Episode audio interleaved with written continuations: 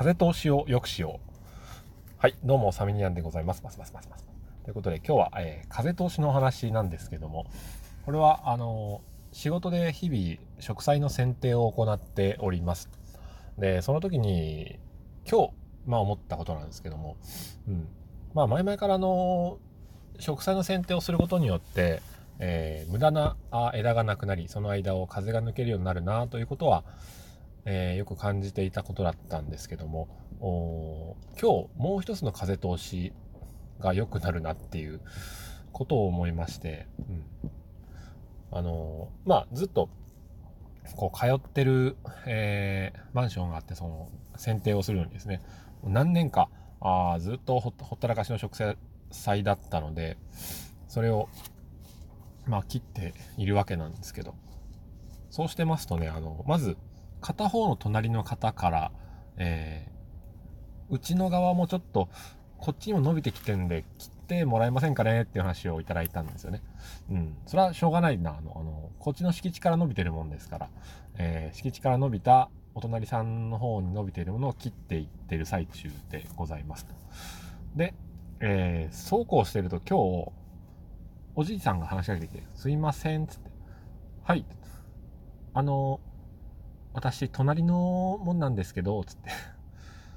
隣にもですね、あの、まあ、住宅というか、共同住宅がありまして、うん。そこのご入居の方だと。うん。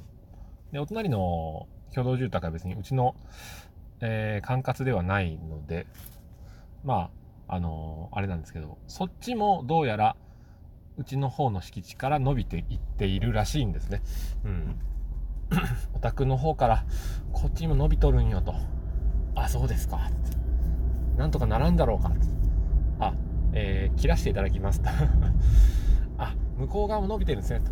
こっちから見えませんでしたということで順番に、えー、切っていきますということで、たら、ああ、よろしくね、つって、ごめんね、忙しいのに、お宅どこの不動産やつって、お兄さん、つって、ああ、どこどこです。ああ、そうかい。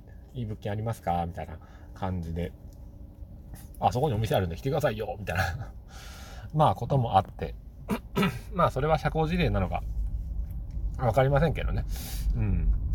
ただまああのー、そのように物理的に風通しを良くすることによって、えー、実際心理的にも風通しが良くなっていくということなのかもしれません。